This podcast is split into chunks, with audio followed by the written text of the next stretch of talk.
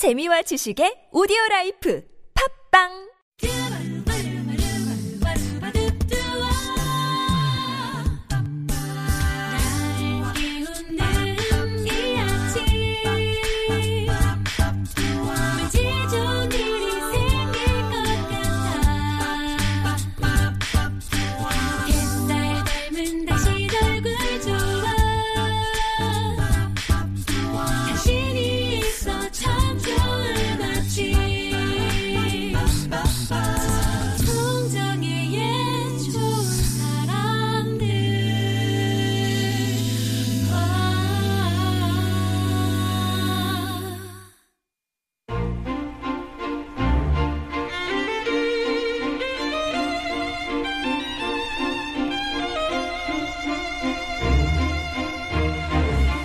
창문 너머 도망친 백세 노인의 이런 대사가 나옵니다. 소중한 순간이 오면 따지지 말고 누릴 것.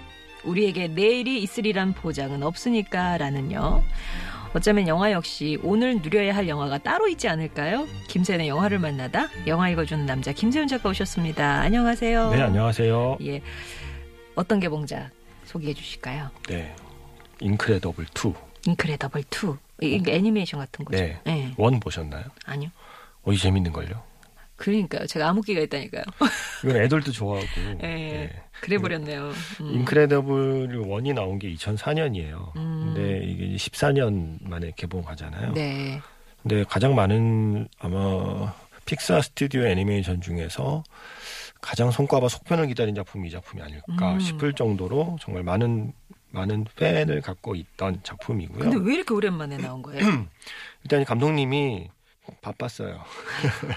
그리고 바쁘고 사실은 이게 어, 애초에 뭐 시리즈물을 기획하고 만든 게 아닌데 1편이 잘 돼서 속편을 만들어야 한다는 생각에 음, 그냥 서둘러서 만들다 보면 이상해지는 속편 많잖아요. 네. 그러다 보니까 아마 속편으로 뭐가 좋을까 뭐가 좋을까 하다가 15년, 14년 만에 이제 작품을 내놓았는데 어 지금 대부분의 반응은 기다린 보람이 있다와 음, 기다리길 잘했다라는 반응이 같이 나오는 거죠. 아. 그게 뭐냐면 서둘러서 만든 것보다 네. 한 14년의 세월이 흐르면서 그동안에 좀 시대도 좀 변하고 어 관객들의 기호도 변하고 아, 관객들의 생각도 좀 변한 게 반영이 된 속편이 나와서 네. 훨씬 더 영화가 좀 사려 깊은 영화로 이- 만들어졌어요. 그래서 어, 저도 사실은 뭐 왜 빨리 안 만들지 안 만들지 했었는데 그렇게 이제 재촉하지 않은 게 오히려 다행이다 싶은 생각이 드는 속편이 나왔습니다. 그렇군요. 이게 2004년에 이게 처음 작품이 나왔을 때 그때 좀 이게 그 특이한 기록을 세웠는데요.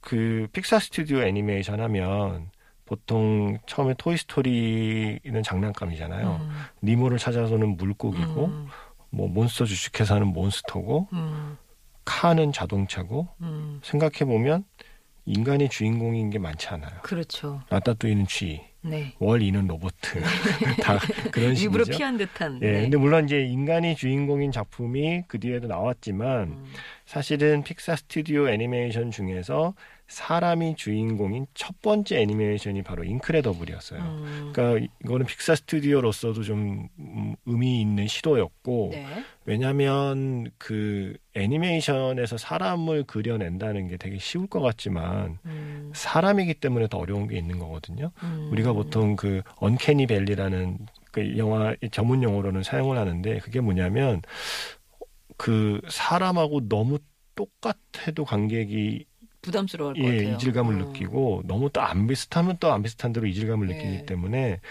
그, 그 중간선에 사람의 이미지를 구현하는 게 보통 아. 보통 요즘 뭐 모션 캡처 같은 데서도 이제 그게 일종의 중요한 숙제이기도 하거든요. 그래서 애니메이션에서도 차라리 자동차에게 그러니까 그 생물이 그러니까 인간이 아닌 것에 인격을 부여하는 의인화를 하는 작업이 오히려 애니메이션 작업에서는 어떤 의미에서 쉬울 쉬울 수 있는 거죠. 음, 사람을 주인공으로 가는 어떤 이야기를 만들어내야 사람들이 재밌어 할까?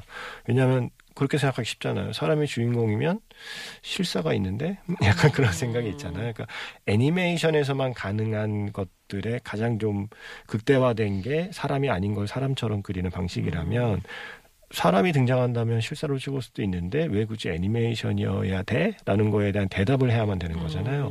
음, 그 대답을 너무나 멋지게 한 작품이 인크레더블이었던 거죠. 어, 그러니까 인크레더블은 슈퍼히어로물이에요. 네. 네, 지금 이렇게 온, 온 지구인이 좋아하는 슈퍼히어로물을 애니메이션으로 만든 작품이고요.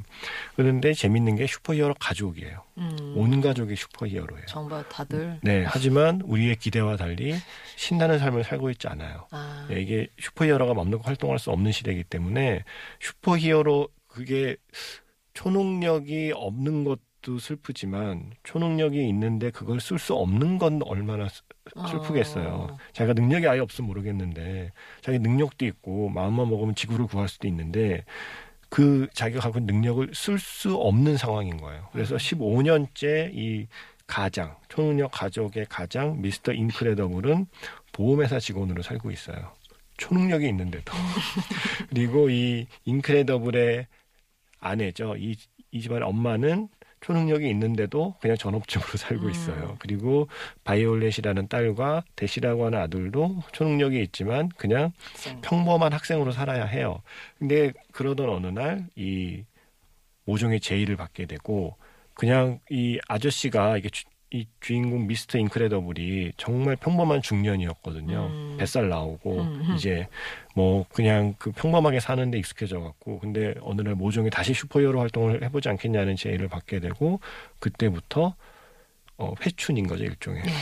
몸도 마음도 회춘. 아, 네, 그래서 갑자기 그 하지 않던 운동을 하기 시작하고 음, 아내도 좋아해요. 예, 사라졌던 남성미가 돌아오기 시작하고 네. 부부간의 권태기도 사라지기 시작하고 다시 좀 그러니까 그 중년 남자가 다시 한번 뭔가 자기가 갖고 있는 힘을 발휘할 수 있는 기회를 얻게 되면서 신나서 아. 뭔가를 하기 시작하는 네. 이야기이고 그 아빠가 그렇게 신나서 하는 활동을 온 가족이 함께 도와서 그야말로 초능력 가족이 지구를 구하는 이야기가 인크레더블이라는 애니메이션이었어요. 음, 근데 이거는 딴 거다 떠나 일단 속도감이 음, 속도감이 어마어마했고요. 이게 아마 기본 우리가 기존 그 슈퍼히어로물이나 액션 영화, 실사 영화에서는 볼 수 없는 속도감이 애니메이션은 가능한 거죠. 그러니까 우리가 어 아까 처음에 설명드렸듯이 인간이 주인공이라면 실사 영화를 찍을 수도 있는데 왜 굳이 음. 애니메이션이어야 돼?라고 할 때 실사로는 도저히 구현할 수 없는 리듬감, 음. 속도감, 그다음에 캐릭터의 특징들을 인크레더블이 잘 살린 거죠. 네. 그래서 이 영화를 그 좋아하는 사람들이 엄청나게 많았고요. 저 역시 그 중에 한 명이었고요. 음, 그로부터 이제 14년이 흘렀고 어, 이번에 나온 인크레더블 2는 픽사 스튜디오 그 애니메이션 스튜디오의 20번째 작품이에요. 그러니까 1편이 여섯 번째 작품이었으니까 음. 시간이 그렇게 많이 흐른 거죠.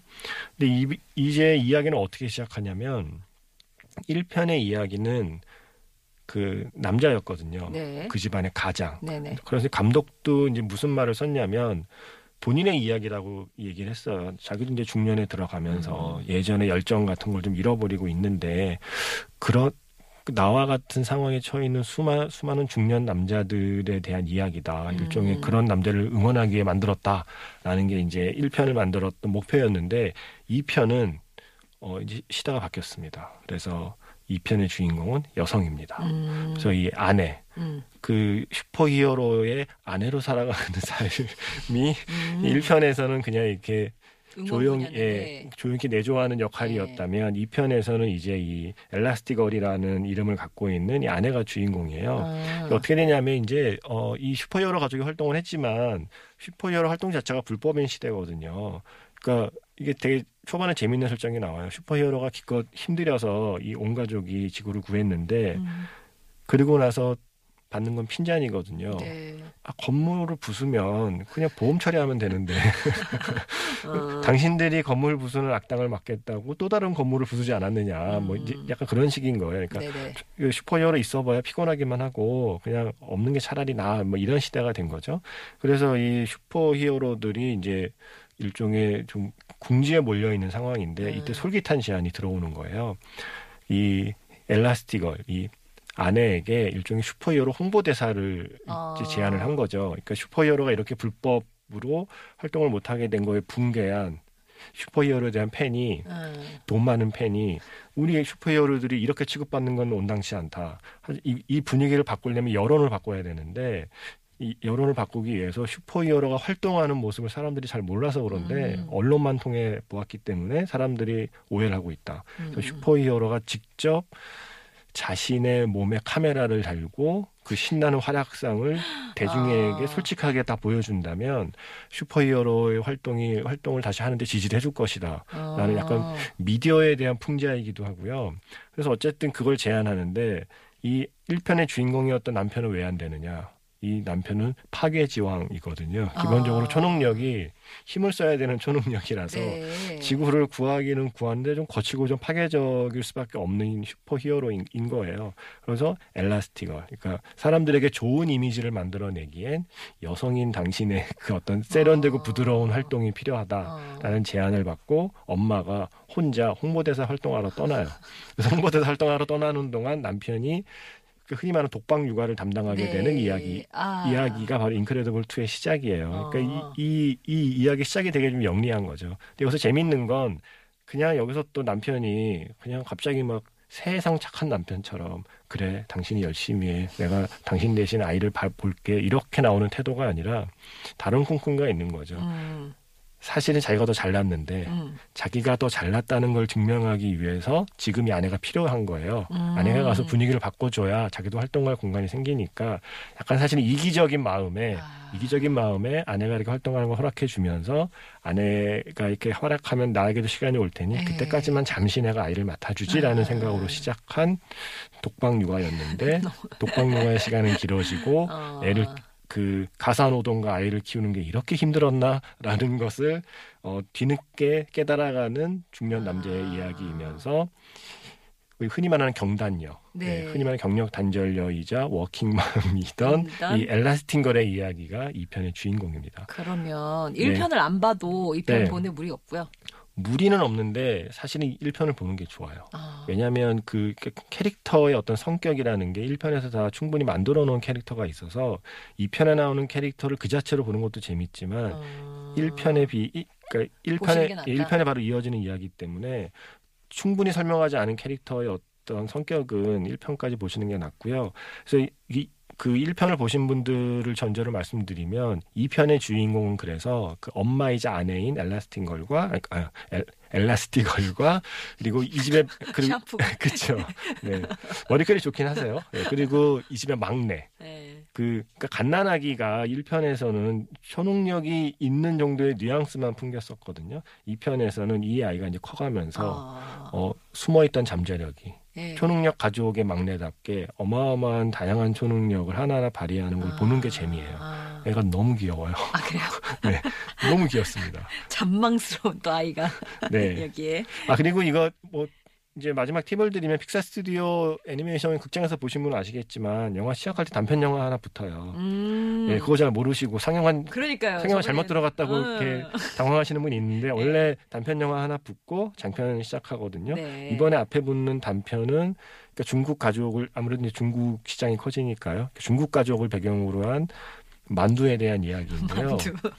어 이거 만두를 의인화한 이야기거든요. 어. 이거 되게 좀 짜네요. 이거 서양 관객은 잘 이해를 못하는 관객도 있다고 하는. 아, 어, 하지만 우리는 다른 설명이 필요 없이 누구나 이해할 수밖에 없는 네. 부모와 자식 간의 어떤 관계에 대한 이야기를 만두를 의인화해서 만든 바오라고 하는 짧은 단편이 상영되고 그 뒤에 인크레더블 2가 상영됩니다. 네. 짧은 거 맞죠? 저번에 코코보로 왔을 때는 겨울왕국 한 15분, 20분 해가지고 그거는 중간에 갈등 많이 했거든요. 지금까지 나왔던 픽사가 사전에 붙인 단편 중에 사실은 역대 최악이라고 평가받는 거고요.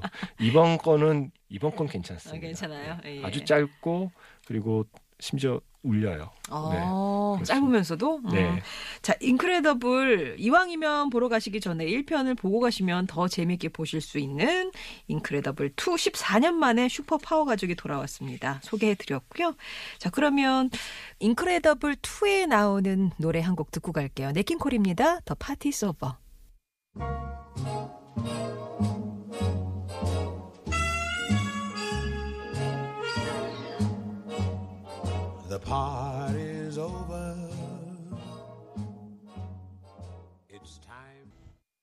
금요일은 영화 이야기로 함께합니다. 김세윤의 영화를 만나다. 앞서서 이 주의 개봉작 가운데는 14년 만에 귀환한 슈퍼파워 가족이 만두로 빚어낸 가족애를 보여주는 영화죠.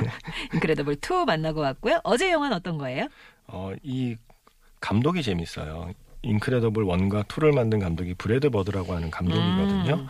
이 감독의 행보가 좀 재밌어서 이 브래드 버드라고 하는 감독의 다른 영화를 이제 같이 아, 소개해 드리려고 해요. 예. 근데 아마 약간 어 하실 수 있습니다. 어. 두 번째 영화는 미션 임파서블 고스트 프로토콜. 이게 미션 임파서블 4편이었죠. 네. 저, 저 그렇게 기억하고 있거든요. 이게 어 인크레더블 1, 2는 애니메이션인데 어. 미션 임파서블은 톰 크루즈 나오는 그거잖아. 어. 그건 애니메이션 아니잖아. 어. 맞습니다. 이 감독이 예. 인크레더블을 찍고서 그 뒤에는 또 다른 애니메이션도 찍었어요. 라따뚜이라고 하는 네. 정말 재밌는 음. 쥐가 요리하는 영화 찍었었잖아요. 근데 인크레더블을 보시면 이번 요 인크레더블 2도 보시면 당연히 느끼시겠지만 기본적으로 액션을 너무 잘 찍어요. 음. 액션의 리듬감을 재미있게. 음. 물론 그게 실사가 아니라 애니메이션은 전혀 다른 영, 영역이긴 하지만 픽사 스튜디오의 작품 중에서 가장 뭐라 그럴까요? 그러니까 가장 좀 블록버스에 가깝다고 할까요? 그러니까 시퀀스의 속도감이나 스케일이나 음. 뭔가 이런 좀 장르적인 재미가 다른 픽사의 작품들은 코미디나 드라마의 요소를 아주 잘 살렸다면 인크레더블 시리즈는 사실은 이건 그냥 액션 영화예요. 음. 그래서 액션에 그 그러니까 감이 있다는 거잖아요. 그래서 그거를 딱 눈치챈 우리 톰 크루즈 형님께서 네. 이게, 찍으셨군요. 이게 주연 배우이기만 한 게 아니라 이 미션 임파서블 시리즈의 제작자잖아요. 제작자, 예. 톰 크루즈가 미션 임파서블 1편 에서부터도 사실 제작자로 참여를 했고 그 뒤로는 거의 그냥 혼자서 이 시리즈를 계속 이끌고 살리고 음. 지금까지 끌고 오고 있는 음. 거거든요. 본인이 워낙에 그 애정을 갖고 있는 시리즈라서 그래서 사실은 본인과 함께할 감독도 이제 그 본인이 고르게 되는데 네. 네. 바로 이 4편 미션 임파서블 고스트 프로토콜의 감독을 브래드 버드에게 맡기게 되는 거죠. 아. 그러니까 약간은 좀, 좀 뜻밖의 선택이었어요. 왜냐면 액션 영화 잘 만드는 사람은 얼마나 많아요. 어. 정말 그 수많은 감독들이 조- 존재하고 있는데 인크레더블을 만든 브래드 버드에게 미션 임파서블 시리즈를 맡겼고 예. 결과는 굉장히 성공적이었죠. 아. 저는 이게 되게 재밌었던 게 미션 임파서블 시리즈가요. 1편은 뭐 그 아시다시피 이제 브라이언 드 팔마 감독의 작품이었고 2편이 오우상 감독이었거든요. 음. 미션 임파서블 시리즈의 비둘기를 날렸죠. 네. 그러니까 오우상 감독이 미션 임파서블 시리즈를 완전히 그냥 자기식대로 만들어서 아 그것도 저는 나름 음. 나름 재밌게 봤어요. 그, 그 오우상 감독을 어 그야말로 학창 시절이 영접한 세대이기 때문에 그렇죠. 네, 저는 미션 임파서블 시리즈의 비둘기 날아가는 것조차 네. 재밌었지만 네. 사람들이 약간 이, 이, 이 편에서 뭔가 이 시리즈가 삐끗했다고 생각을 하고 있었단 말이죠. 그리고 시간이 조금 지난 뒤에 미션 임파서블 이제 3가 나오게 되죠. 음. 3를 만든 감독이 J.J. 에이브럼스라고 하는 미국의 우리가 우리에게는 그러니까 미드 로스트의 총 기획자로 알려져 아. 있고 그 뒤에 뭐 스타트렉, 뭐 스타워즈까지 가장 미국에서 상업적으로 잘 만드는 감독이잖아요. 이 J.J. 에이브럼스 감독이 3편에 합류하면서 사실은 이게 심폐소생했다는 평가를 받고 있어요. 음. 비둘기와 함께 날아가 버렸던 비둘기와 함께 안드로메다로 날아간 미션 임파서블을 음. 다시 한번 매력적인 이 스파이 시리즈를 귀한 귀환시켰다. 그래서 그렇게 되게 좋은 평가를 받은 3편 뒤에 이제 나올 영화가 뭐냐? 바로 이거거든요. 음. 미션 임파서블 4 고스트 프로토콜을 이제 만들게 되는데 이 감독이 바로 브래드 버드고요. 근데 미션 임파서블 그렇지 않아요? 시리즈가 너무 많아서 예. 3편이 뭐고 4편이 사실 뭔지 뭐, 헷갈리잖아요. 그냥 저 그 뭐 있잖아요 그. 그 레이저 쏘는데 거기 예. 있는 그런 그쵸. 거 그런 예. 것만 생각나고 그러니까 이게 어 3편은 그냥 쉽게 말하면 토끼발. 네. 영화 내내 토끼발이 뭐야라고 묻던 게 3편이고요. 아, 그다음에 4편은 두바이 가는 게 4편이에요. 아주 시- 어. 아주 아주 쉽게 설명드리면 그 두바이의 그 그러니까 부르즈 칼리파라고 하는 그 가장 높은 빌딩이라고 하는 지상 828m라고 하는데 이 건물 외벽을 외벽을 기어가거든요. 톰 크루즈가 네. 스턴트 없이 네. 세트 말고 진짜로 실제 건물 그. 높은 건물을 건물 외벽에서 본인이 직접 연기를 했던 작품이 바로 두바이였어요. 음. 근데 이 영화에서 방금 말씀하신 그런 장면이 나오는 거죠. 그 브래드 버드가 연출해서 딴 거는 일반 액션 장면이지만 중간 중간 애니메이션스러운 좀 재밌는 장면들이 있어요. 방금 말씀하신 약간 그 레이저 같은 거, 음, 약간 음. 이렇게 약간 그 통과할 때 장면 같은 예. 것들이 약간 좀 만화적인 재미가 가미되어 있던 장면이었고 또 하나는 이 영화에 모래 폭풍이 불거든요. 아, 엄청난 모래. 폭풍이 불면 톰 크루즈가 이렇게 막 그 추격전을 벌이다가 모래폭풍 속에서 잠시 이제 시야가 가려지고 관객도 아무것도 안 보이는 그 속에서 막 싸우기도 하고 추격전이 벌어지는 설정들이 나오거든요. 약간 이거는 좀 애니메이션 감독이기에 가능한 설정들이 아닐까 싶은 약간 좀 그 위트가 생긴 거죠. 미션 임파서블에 기본적으로 유머가 있고 그리고 그 코믹한 대사가 들어가긴 했지만 장면 연출이나 약간 몸을 사용하는 약간 슬랩스틱한 느낌의 코미디를 많이 쓰진 않았었는데 이 사편은 그런 게 있어요. 이게 약간 그 애니메이션 감독 특유의 그 약간 라따뚜이에서 보면 그, 그 기본적으로 아슬아슬함이 있거든요. 쥐가 그 그쵸. 국물통에 빠질 듯말 어. 듯 하면서 칼 사이를 막 까고 네. 뭐 이런 거. 약간 그런 애니메이션을 보는 느낌의 장면 연출이 몇 군데 보이는데 그게 사실은 굉장히 제 기억에는 굉장히 귀여운 시리즈로 만들어준 음. 미션 임파서블의 톰 크루즈를 뭐 멋있다 근사하다를 넘어서서 이 영화 속에 등장하는 캐릭터를 굉장히 귀엽고 사랑스럽게 음. 만들어준 시리즈로 기억하거든요. 네. 바로 이게 인크레더블을 만들었던 브래드 버드 감독의 솜씨이고 그래서 음악도 인크레더블 시리즈를 함께 작업한 마이클 지아치노 감독의 음악을 쓰고 있어요. 그래서 음. 음악 으- 음악의 베이스도 비슷하고 연출 기법도 그래서 저는 사실은 많은 사람들은 요 다음에 나온 5편 로그네이션이 최고라고 하고 음. 또 어떤 분은 이번에 나온 미션 임파서블 폴아웃을 최고라고 하는데 저에게는 뭐 다른 점에서는 다른 작품이 최고일 수 있지만 제 기억에는 가장 사랑스러운 미션 임파서블 시리즈로 어. 바로 이, 이 4편 미션 임파서블 고스트 프로토콜을 기억하고 있거든요. 아. 그리고 만약에 지금 이제 미션 임파서블 이번에 톰 크루즈가 다시 또 한국에 왔다 갔잖아요. 네네. 이번에 개봉하는 미션 임파서블 6편이죠. 음. 이걸 보기 위해서 대체 어디서부터 영화를 봐야 하는가를 아. 고민하는 분들이 있어요. 예. 어, 가능하면 3편부터 보시면 좋지만 음. 아니면 사실 4편부터 보아도 553은 버리시는 건가요? 음, 3편에서 일단 심폐소생했잖아요. 네. 네. 뭐 비둘기는 어. 네. 1편과 2편까지는 어떻게 1편, 2편이 약간 전반전이고요. 네. 그다음에 이제 3, 4, 5, 3편부터? 6편은 약간 좀 다른 시리즈가 새로 시작된 거라서 3편부터 보시면 좋고 좀이 여력이 딸리면 4편부터 보셔도 저는 가능하다고 음. 생각하거든요. 정 안 되면 물론 5편만 보셔도 네. 캐릭터는 물론 연결이 되지만 영화의 전면, 전반적인 스케일을 보면 3, 4, 5, 6으로 시작하시는 게 좋을 것 같고요. 음. 4편의 감독이 인크레더블 감독이다라는 걸 생각하고 보시면 음. 그 알고 보시면 약간 어 인크레더블에서 봤던 것 같아 싶은 어. 약간 연출 기법 아, 아, 이건 약간 좀 만화적이야 싶은 어. 장면들이 아마 눈에 눈에 띌 겁니다. 아무튼 네. 톰 크루즈가 연기한 에단 헌트라는 역할이 가장 사랑스러웠던 저에게는 그리고 이제 그 네. 함께 등장하는 팀원들의 팀워크 굉장히 좋은 작품으로 평가를 받아요. 음. 그 전에는 사실 톰 크루즈의 원맨 쇼였다면 네. 사실 이 한 이 4편에서부터 이게 톰 크루즈와 친구들의 느낌으로 어. 그러니까 팀워크가 훨씬 더 강해지고 톰 크루즈가 약간 오히려 빈틈을 보이기 시작하고 어. 톰 크루즈가 약점과 빈틈을 보이면 그 자리를 팀원들이 메워주는 방식으로 이제 이야기가 전개가 그 약간의 힘 좀 배분이 된게 4편부터거든요. 네. 그래서 미션 임파서블 시리즈의 약간 새로운 단계로 진입한 시리즈이기도 해요. 어. 그래서 우리가 지금 보고 있는 형태가 아마 어쩌면 3편에 이어서 4편에서 자리를 잡았다고 볼 수 있습니다. 다음 주에 그 식스가 네, 개봉 보셨어요? 네 봤어요. 아, 다음 주에 갖고 오실 거예요? 뭐 고민 중이에요. 근데 이톰 크루즈는 네. 참 신기해요. 이- 이분이 우리가 흔히 하는 말로 모레면 환갑이거든요. 근데 영화에 액션 하는 거 보면 이번에도 다 헬리콥터에 자기가 헬리콥터에 직접 매달렸다고 그러죠. 네. 이 4편만 해도 그 높은 빌딩을 직접 밖에 걸었죠. 그 스카이다이빙도 100번인가 했다고 그러죠. 영화 하나 찍겠다고. 자기가. 제작자여서 더 그런 거 아닌가? 근데 제가 본인이 제작자이기도 한 영화들을 많이 아. 봤지만 이렇게까지 하시는 분. 그러니까 이거는 열정으로. 그죠. 음. 그러니까 본인이 투자한 것도 있지만 이 시리즈 자체를 정말 좋아하는 거죠. 음, 네. 그렇네요. 예. 자, 미션 임파서블 고스트 프로토콜까지 오늘 만나봤습니다. 김세훈 작가였습니다. 고맙습니다. 네, 고맙습니다.